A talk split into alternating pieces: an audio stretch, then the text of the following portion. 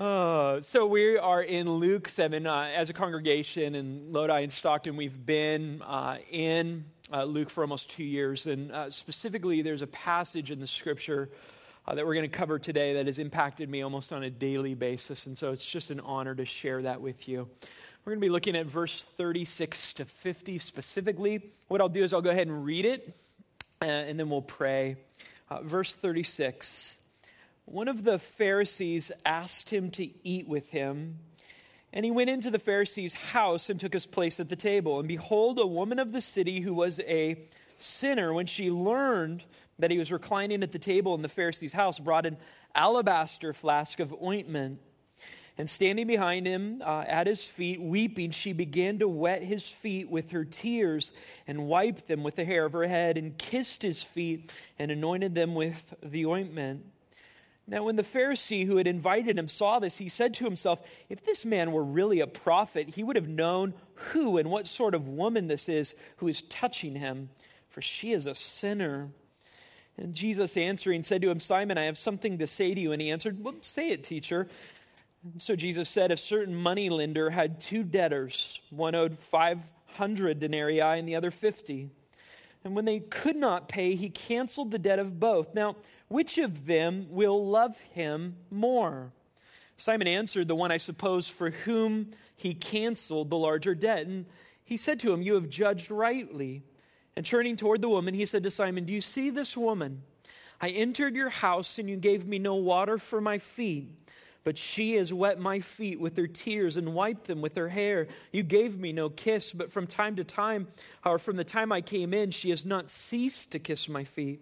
You did not anoint my head with oil, but she has anointed my feet with ointment. Therefore, I tell you, her sins, which are many, are forgiven. She loves much, but he who is forgiven little loves little. And he said to her, Your sins are forgiven. Then those who were at the table with him began to say among themselves, Who is this who even forgives sins? And he said to the woman, Your faith has saved you Go in peace, or literally, go into peace. Let's pray. Jesus, we come to this majestic section of this gospel. And God, I pray that by your Spirit, you would, te- uh, you would teach and equip your saints this morning for the work of the ministry. I pray that you would search us. I pray that you would know if there be anything hidden or right out there in the open, but that you would be jealous for your bride this morning, that you would not let her love go to lesser things. So, Lord, I pray that you would go after our affections, that you would go after our hearts, and that, Lord, uh, you would so uh, put before us and display your love uh, that we'd be undone by it. Uh, Lord, uh, we pray for power along with the saints to comprehend the height, the width, the breadth, and the depth of the love of God our Lord. And so, Lord, we pray that you would do it for your glory and for the salvation of these coastlands. Thank you, Jesus. Be on display now, please. In Jesus' name, amen. By way of introduction, as, as we'll see in Luke's narrative, there's something that he does on a consistent basis in his gospel. And so, by way of introduction, I'm going to uh, read a little section from the book of Jeremiah. Because from time to time in Scripture, we get some insight, and something happens, uh, and specifically, something happens in chapter 17. And it would happen when a prophet is preaching, and a prophet is one who spoke uh, for God, proclaiming God's truth, uh, God's word, inspired by the Holy Spirit. But we find Jeremiah in this passage as he's proclaiming God's truth, as he's talking to Judah, calling them to repentance, his heart from what he's saying begins to be melted and begins to change. And so he's going to liken uh, that nation to either one of two people, one of two trees, one of two groups. And he's going to say, Find out who you are in this group. In verse 5, he says, Thus says the Lord, Cursed is the man who trusts in man and makes flesh his strength, whose heart turns away from the Lord. And he's going to describe what this group is like. He is like a shrub in the desert. And he's going to explain a very dire condition. And he shall not see any good come. He shall dwell in a parched place of the wilderness in an uninhabited salt land. So it gets pretty dreary there. Uh, not only is it a desert, not only is it a shrub, not only is there a drought, but it's also a salted land. Then he says in verse 7 Blessed is the man who trusts in the Lord, whose trust is in the Lord. He is like a tree planted by the water that sends out its roots into the stream and does not fear when the heat comes, for its leaves remain green, and it is not anxious in the year of drought, for it does not cease to bear fruit. And so he goes into this beautiful thing, and I think that Jeremiah is thinking, well, I'm a prophet. I, God called me when I was a youth, as we see in chapter one, and I've been speaking for the Lord. And so I'm definitely, if I'm in a category, I'm definitely in the green tree category. I'm definitely by the river. That's me. But as he goes on to preach, we see that his heart begins to uh, search itself uh, because we see that in verse 14. But let me read, keep reading. In verse 9, he says, The heart is deceitful above all things and desperately sick. Who can understand it? And to make matters worse, as his words begin to sink into his own soul, verse 10 says, I, the Lord, search the heart and test the mind to give every man according to his ways, according to the fruit of his deeds. And he keeps preaching for a little bit, but I think as those things are going, more and more as he's likening and looking at his life, looking at the motivations for why he does what he does, he realizes maybe he's not so much the tree as consistent as he thinks. Maybe more that shrub in the desert begins to identify him because in verse 14 he cries out, he stops preaching, and it's now him and the Lord, and he says, Heal me, O Lord, and I shall be healed. Save me, and I shall be saved, for you are my praise. He realizes what I need is I need to be planted, and only God can take me up from the desert and plant me in that uh, stream next to that river so that I might bear fruit. And so often, Luke, uh, as his goal in his narrative, is on a consistent basis to introduce us to two characters or to two groups. And what's interesting is often we find that those moral insiders or those who think they're on the inside with Jesus or the Messiah, the, the people who go to church every week, the people who make sure that they tithe and they give regularly, the, the people who uh, haven't done the crazy sins but have kept themselves, often, time and time again, as these two stories, these two groups, these two lives are contrasted, the, the moral uh, insiders find themselves on the outside and a relationship with God. And often, the outsider, the moral outcast, the disenfranchised, the, the group and the class of sinners, which included tax collectors and prostitutes and those suffering with diseases that made them unclean. There were racial outcasts because of their ethnicity. There were all these different kinds of outcasts, and those who found them on the outside, those who were on the out, Jesus often through the story brings them in. And so you see that even as Jesus heals the lame man, as his friends bring him there in Luke chapter 5. And you have him rejoicing that his sins are forgiven, leaping for joy, he's been healed, while the religious grumble and complain. You have, as Jesus is choosing uh, his disciples, he calls to Levi, who is a tax collector, in the midst of a group of fresh out of Bible college Pharisees, wet behind their ears, but the cream of the crop. If you want anybody to follow you who knows their stuff, it's this. And yet, Jesus, in choosing this teacher, this rabbi, somebody to follow him, he goes to a tax collector and calls him to follow him. You see it with the Good Samaritan, where the hero of the story is the hated enemy, the Samaritan, while uh, those who were supposed to help the priest and the Levite pass by without lifting a hand. You see it in the prodigal sons, the younger brother who uh, comes back home, where the older brother is outside the house as the father even pleads with him to come back in. You see it with the rich man and Lazarus. The rich man in riches thought to be just that blessing from the Lord, that automatic, you're in, you're going to heaven. He's blessed you so much. And Lazarus, the poor beggar who is laid daily, or literally the word is tossed at the rich man's gate. And let it, yet at the end of the story, one is in heaven and one is in hell, the reversal. You have the 10 lepers who one comes back who was a double outcast. Leprosy was, was, was an outcast. You were an outcast because it was an unclean disease. And yet uh, the Samaritan leper, the double outcast, comes back and, and finds salvation as Jesus says, Your faith has saved you. We see it amazingly in Luke 18 with the Pharisee and the tax collector. And this story is so amazing because the Pharisee gets up and he's praying and he actually says, God, I thank you. It's you. You've done it, that you've made me who I am, that I'm not like this person, this sinner, this, this tax collector, but you've made me this way. I, I fast twice a week, and you don't even call me to do that. And I do all this stuff for you. And the tax collector can't lift his eyes to heaven, but beats his chest and says, God, be merciful to me, a sinner. And Luke says, This man went home justified, right with God, and the other did not. Zacchaeus and the religious crowd, religious crowd who'd been following Jesus to Jerusalem. And yet, when he wants to stop, he goes out of his way to a tree. To, in our modern day understanding, a Nazi sympathizer, tax collectors fueled the Roman war machine on the backs of the fellow countrymen.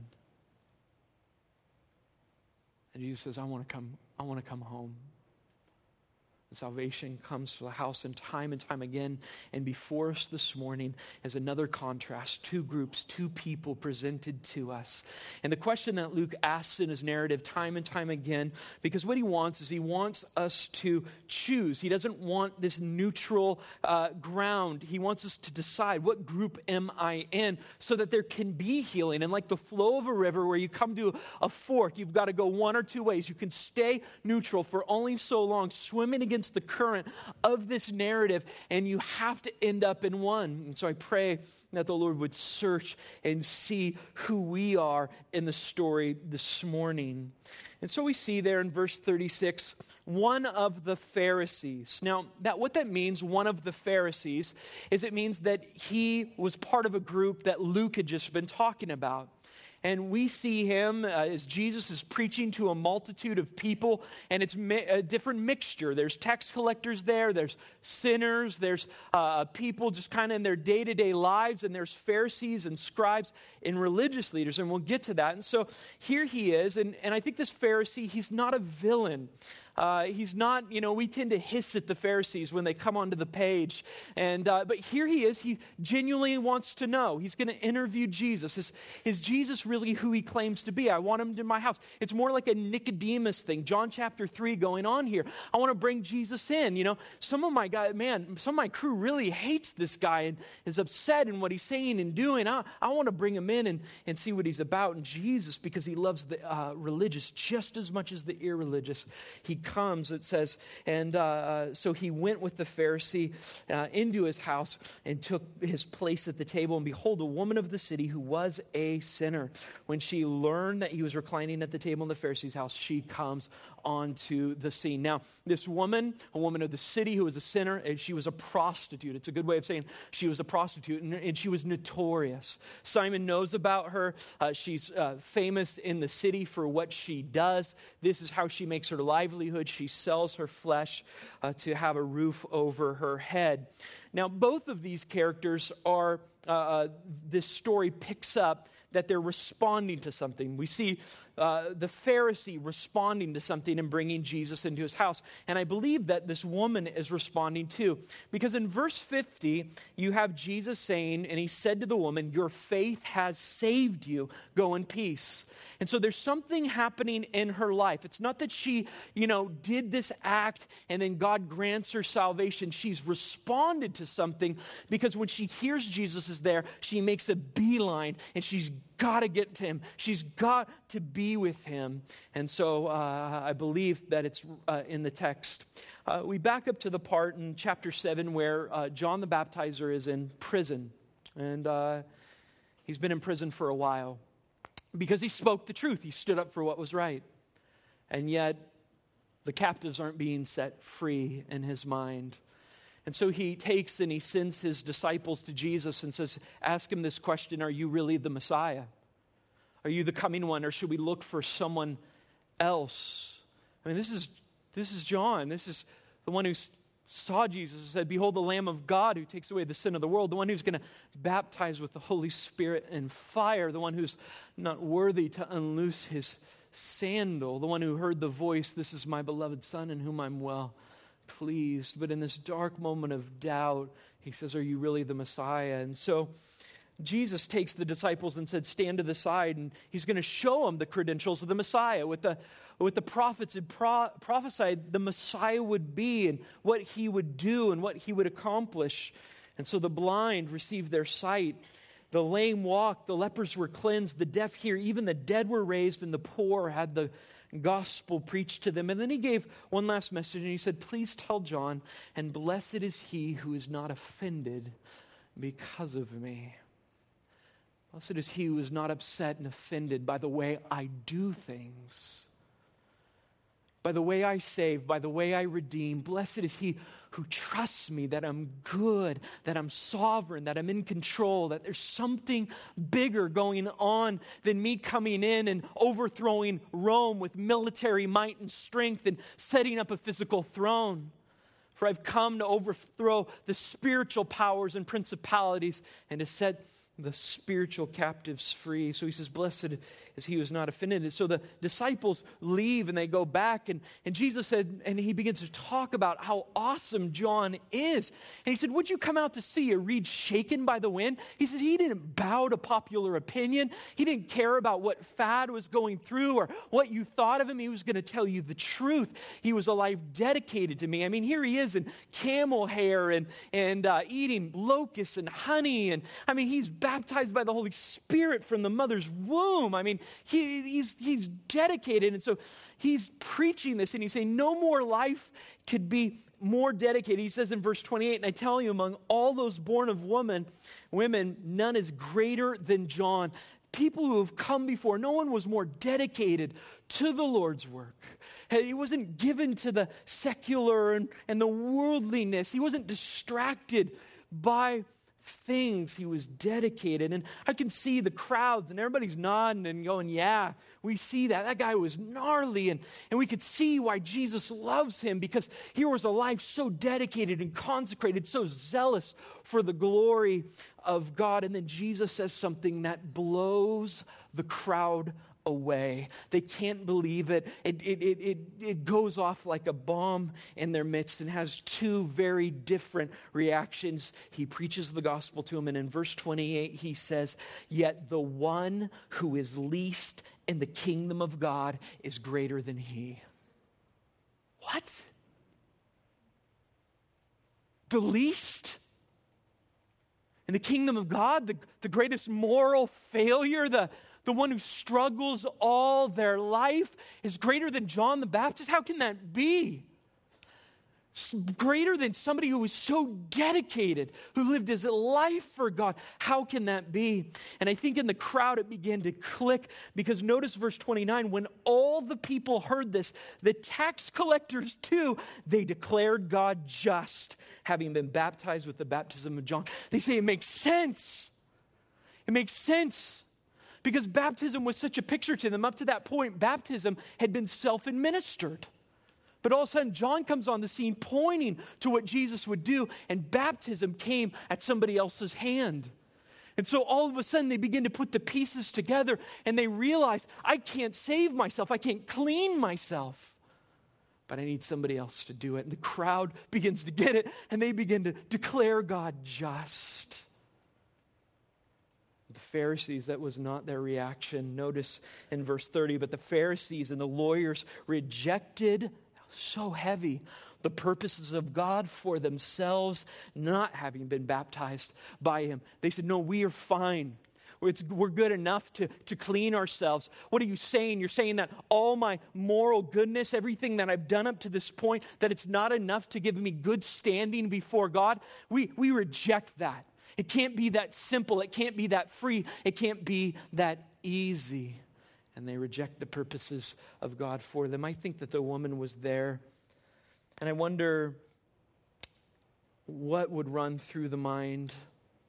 And perhaps in that, the least in the kingdom hit her like a ton of bricks. And perhaps the stories that she grew up with as a little girl begin to flood her mind stories that she knew, stories of Tamar and how God used her, or even of Rahab, the prostitute of Jericho, who God saved. Perhaps even the story of Gomer.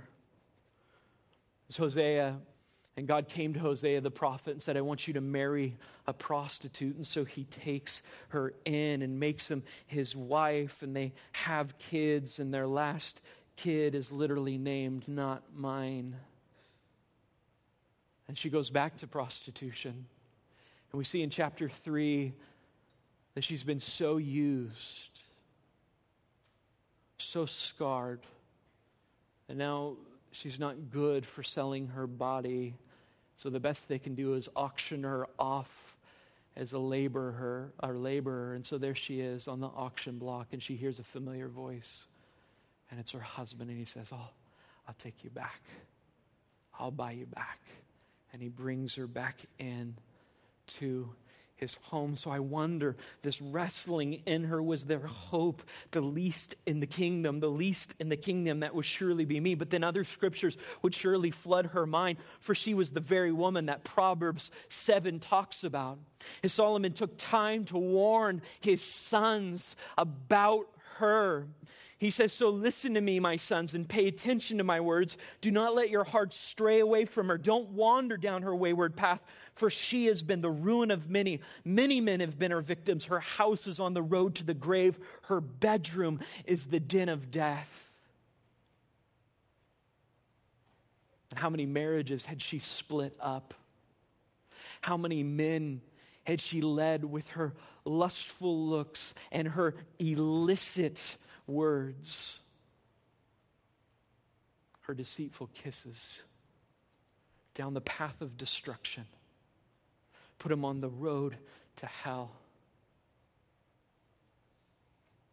But beautifully, here's the last thing she heard, and we know, according to Matthew, the chronology of the gospel, this would be the last thing before verse 36.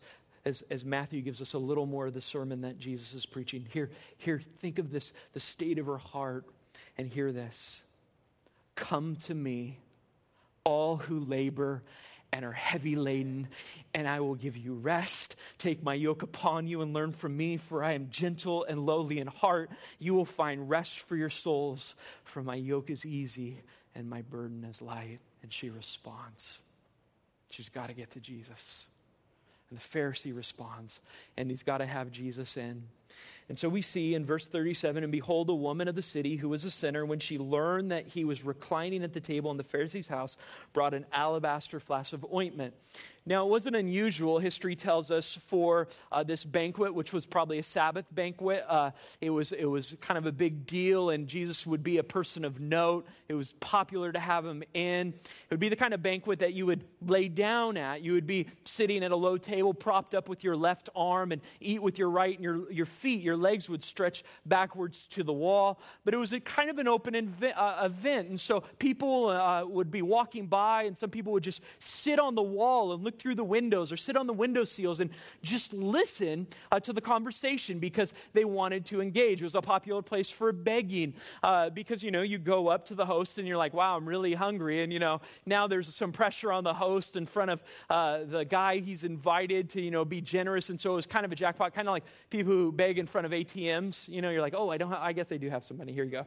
Uh, and so and so that's kind of the scene what's going on but women weren't invited that's what is uh, uh, not uh, happening here they weren't invited to the banquets especially this woman and you can imagine how electrified the room got as she walked in he knows her and you can imagine the panic in his heart as he goes oh no is, is he gonna think why is she here what she Oh, the association. Oh, you know, and all of a sudden, but then she takes her place uh, behind uh, Jesus. And so uh, uh notice uh, what happens. And standing behind him, verse 38, uh, at his feet, weeping, she began to wet his feet with her tears and wiped them with the hair of her head, and kissed his feet and anointed them with the ointment. So she walks into the room. She stands behind Jesus, and uh, you would remove your sandals. And so she notices his sandals are removed. But here she goes to anoint his feet with this costly ointment. She realizes he hasn't had his feet washed. See, Simon, it, didn't have to do that. It was a common courtesy to extend to a guest, but it wasn't required or anything. I mean, Simon had him into his home. He's feeding him, kind of a thing. But here his feet are caked with the dust and the mud of his travels. And all of a sudden, something overwhelms her, something takes her. Maybe it's what he had said, but she begins to weep. And this isn't a sniffle. This literally, it means showers of rain. She begins to cry, and her tears and her eyes become a pitcher, and her hair becomes a towel, and she begins to wash Jesus' feet so that she can anoint them over and over. She's crying and she's washing and she's down there and she's cleaning them. And then she's going to take this ointment and she's going to anoint Jesus' feet with it. It wasn't the common olive oil uh, mixed with a spice that you would anoint the head if you came into a house that was customary. This is precious ointment. This is worth a lot. But I think we missed something in thinking that what she did was just uh, to show the value here. It was something far greater and far more meaningful uh, for her. The alabaster flask was often worn around the neck, it wasn't a big jar, it was a, a small thing with precious, precious uh, ointment inside, and it had a small small, fragile neck. You couldn't pour it out, but you would have to break it to, to use it. But, but enough of the smell came out of it that it would perfume the air around you and uh, where uh, women who had enough to wear those kind of things would do it, uh, this was uh, notably a tool of her trade. As even we read in Proverbs the scent, the allurement, the attraction, the beauty. And in a day and age where hygiene, uh, you couldn't always uh, take care of hygiene and stuff like that, it also killed the smell of what had just happened being in somebody else's arms. So not only was it an, uh, an allurement factor to draw you in, but it was also to cover the shame of what just uh, went on. So, something far more grand is she comes and she takes this. What she's doing is this is her livelihood. And she smashes it at his feet. She says, No more.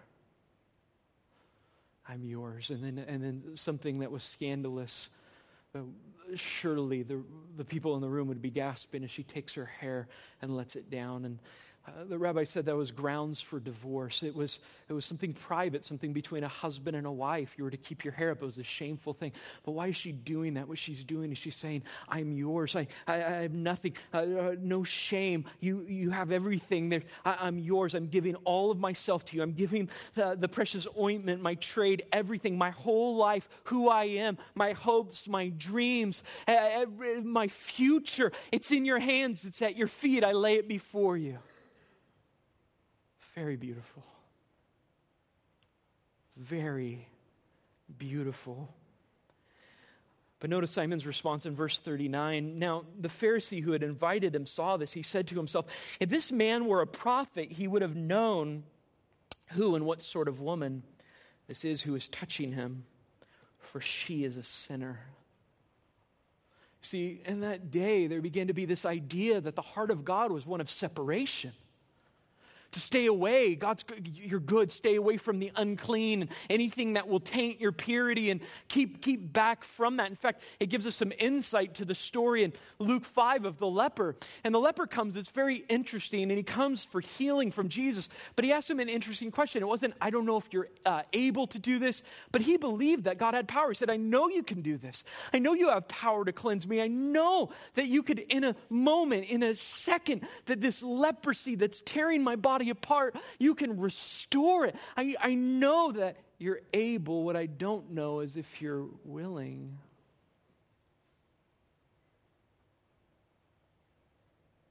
See, in that day again, the religious thought that they scored points with God by taking rocks that were by their feet, throwing them at the lepers to keep them at a distance. They looked and they're like, We are your purity protectors. And so he goes, I don't even know anymore. I know, I know God can heal me. I don't even know if He wants me. And Jesus grabs him, it says, and he says, I am willing. And the leprosy flees like darkness when the sun hits it coming over the mountain. And he's restored and healed. An illustration I love by uh, Pastor Matt Chandler is he says he was at a purity conference with a girl who had an illicit past and he's there and, and, and the, the speaker he gets up before he speaks and he pulls out this rose and it's this beautiful long stem rose and it's got all its petals it smells wonderful and he, he begins to pass it around through the crowd and you know he says smell it and, and as it's going through the crowd he gives his speech and then at the end as he's wrapping up he asks for the flower back up on stage and by this time it's been passed through so many hands that there's no petals left maybe one that's broken in half there's no leaves it's lost any uh, beauty and its scent and he holds it up over the crowd and he says who would want something like this the girl just sank next to him. His response is perfect. He says, Jesus. That's what he came for. I came to seek and save the lost. And I have to go as the good shepherd and leave the 99 to find the one. I'll go high and low until it's done to bring him back into the fold. You see, those who aren't sick, they don't need a physician, but I've come for the sick. He doesn't understand the heart of God. He thinks that we're, we're good, Jesus. We're on the same team. And yet, Jesus is going to tell him through by, by way of parable. And notice what he says. He says, And Jesus answering, and I love he answers his mind, his thoughts. do to watch out for Jesus. And he said, Simon, I have something to say to you. And he says, Well, go ahead and say it, teacher. Yeah, another trap. Doesn't always end good for you. Uh, he says, and this is interesting because he's going to give him this parable, and, it, and some of the purpose behind it is to humble Simon. Because really, it's a simple parable, it's Sesame Street level. He's like, 550, which one? Which one has more? And, uh, but, but it, notice he says, he says, a certain money lender had, verse 41, had two debtors. One owed 500 denarii and the other 50. When they could not pay, he canceled the debt of both. Now, which of them will love him more? Uh, Simon answered, uh, The one, I suppose, and he's begrudging, and the tense in the Greek, he's, you know, gotta say it because it's so obvious. The, uh, the one, I suppose, for whom he canceled the larger debt. And Jesus says, You have judged rightly, good job. And now, what is Jesus doing here? Is he saying that there's people in this room today, uh, in this room right here, who it's very obvious that you are in the 500 group? You owe a debt 500 strong, and boy, we're glad together with you that Jesus died for you.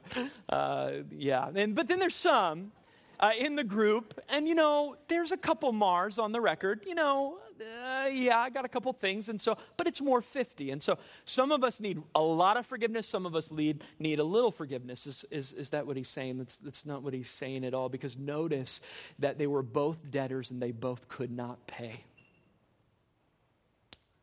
They both were going to prison in the same prison. They both were on their way. The same cell door was going to slam behind them and keep them there until they paid their debt off. They were going to prison there in the exact same condition. What Jesus is getting at, he's saying, but one knows it more than the other. One is more aware of it, it's more obvious to them. The, the creditors are calling night and day on the one. It's more obvious. Sometimes I'm in the ER, and uh, if you've ever been to the ER, uh, you know, you get there, you wait a couple hours, and, you know, you want to go in and see the doctor, and, and then somebody comes in after you, and, and there's no visible sign of marring, right? So and then they get up and they go in and they see the doctor before you, and you're like, what in the world? You know, I was here and it didn't even look at what you got, a side ache or something, and then you find out the guy like dies. Oh, hospitals aren't like that here? Okay. Uh.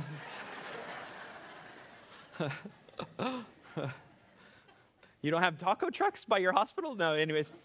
Uh, but, anyways, but then, you know, somebody comes in uh, and they've been in a car accident, like the limbs hanging by a thread and they're bleeding, you know, out of their eyes. Oh, that was gruesome. But, you know, something.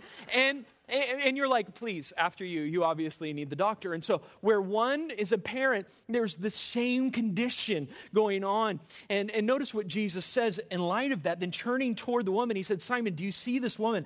I entered your house. You gave me no water for my feet, but she has wet my feet with her tears and wiped them with her hair. You gave me no kiss, but from the time that I came in, she has not ceased to kiss my feet. There, the word is to kiss over and over and over, like the father when he kisses the prodigal repeatedly. And so he says, You did not anoint my head with oil. That's the olive oil variety, but she has anointed my feet with ointment. Therefore, I tell you, her sins, which are many, are forgiven. And she loves much, but he who is forgiven little loves little. And he said to her, Your sins are forgiven the assurance that He provides her, that lavish display of love, a response, the repentance and breaking and bringing everything that she is to him. It was a response to the gospel. It was a response to what God had given her, the debt that he forgiven her. Now, now notice that the crowd isn't dumb. And so in verse 48 or 49, that those who were at the table with him began to say among themselves, Who is this who even forgives sins? And they say, Jesus, there's a flaw in your story. Whoa, whoa, whoa, whoa wait a minute. Great. Sounds great on the surface. Two debtors, one owes a lot, one owes a little. And then the debtor, you know, because they're all so nice, just happens to to just forgive it, cancel it, got it. They say that can't happen. It doesn't happen in our day to day life. We've had people indebted to us. We've loaned people something. And if I was ever to cancel something, if I was ever to say, you don't have to pay it, it means that I have to pay it.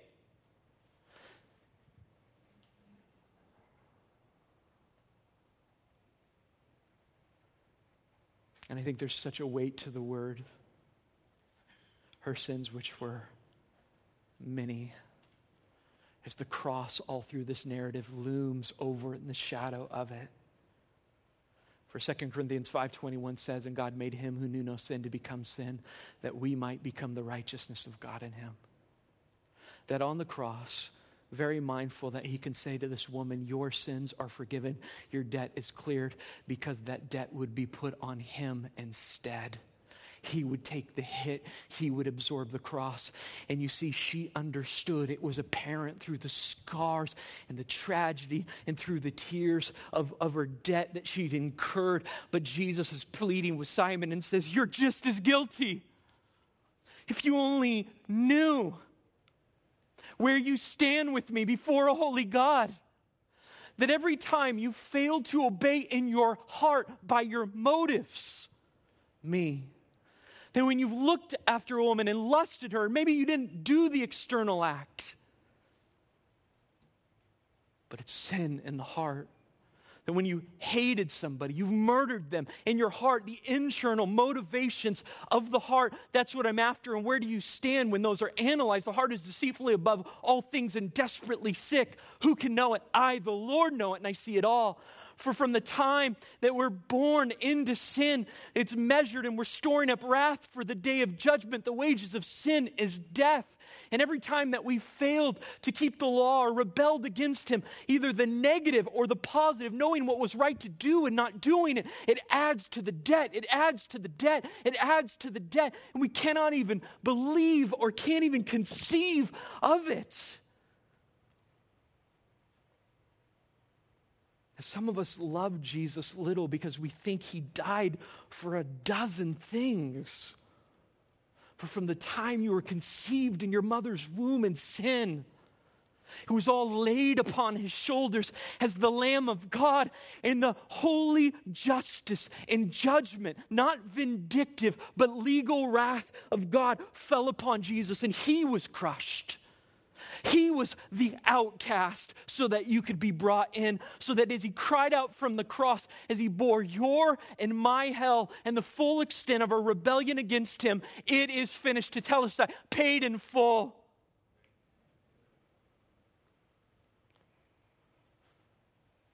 Jesus says, The heart that sees that loves much. When they realize that they're great sinners, but I'm a great Savior. That I came to seek and save that which was lost. Oh, Simon, humble yourself. Let me redeem you and rescue you. I formed you in your mother's womb. Don't harden yourself to me. He says, Simon, what you think she's done is extraordinary. You think it's crazy. You think it's this lavish expression of devotion. It's insane. It's out of proportion.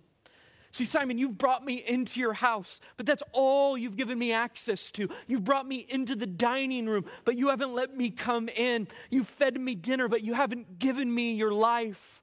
You still maintain control. Maybe you're seeking spiritual things, Simon. You want some enlightenment, some good you know, lesson, some further insight, some way that I can help you, give you some keys to better your life here where she's given me everything.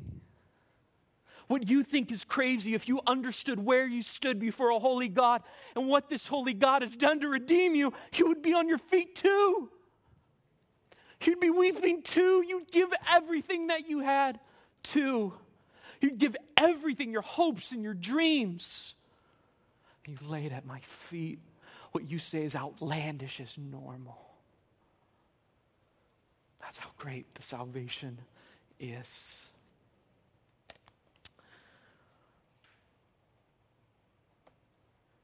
Paul, when the Corinthians were asking him,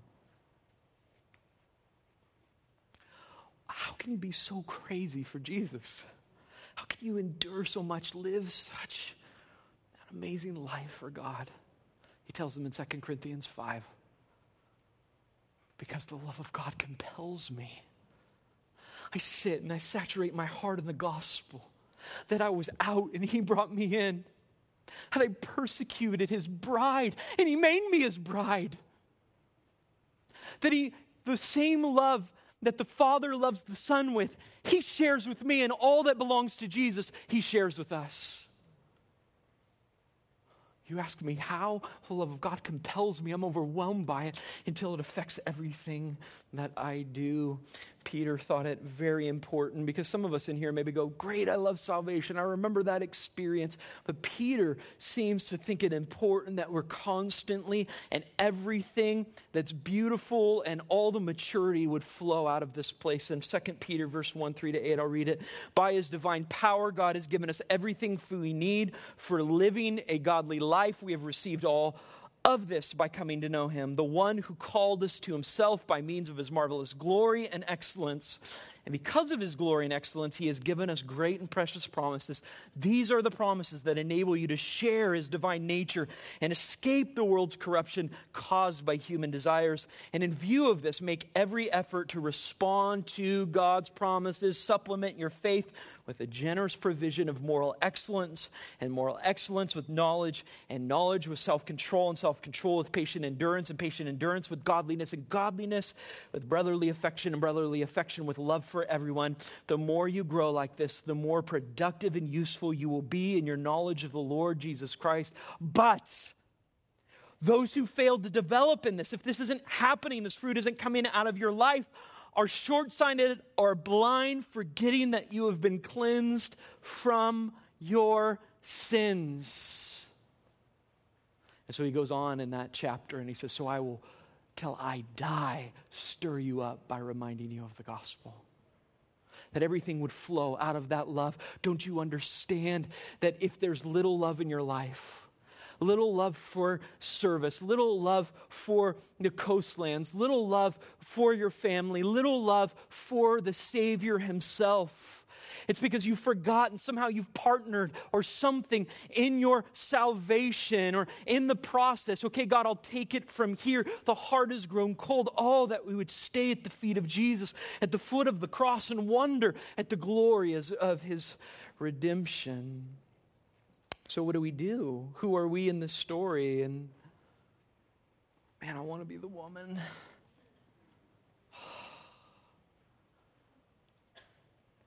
Everything given to him. So often I find my attitudes like Simon. I look down on others. I think I've figured it out. Or I don't need this. What do we do? Do we try harder? are going through Galatians, so you know that's not the answer.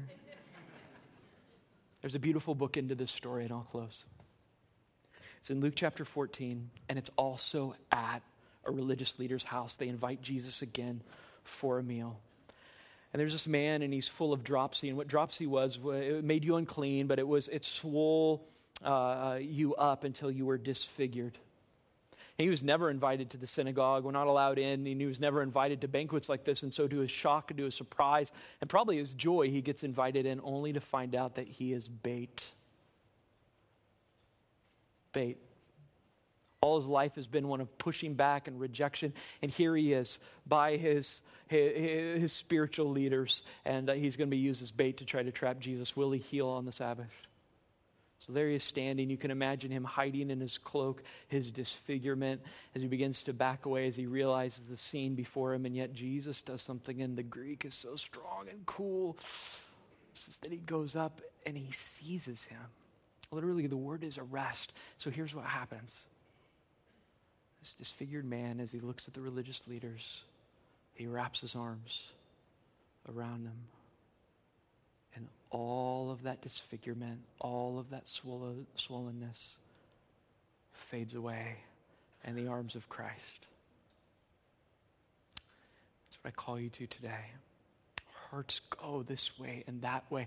They get disfigured on this. They elevate this. They require this in, in addition to Jesus for satisfaction in this life. They're uh, swollen in a hundred different directions.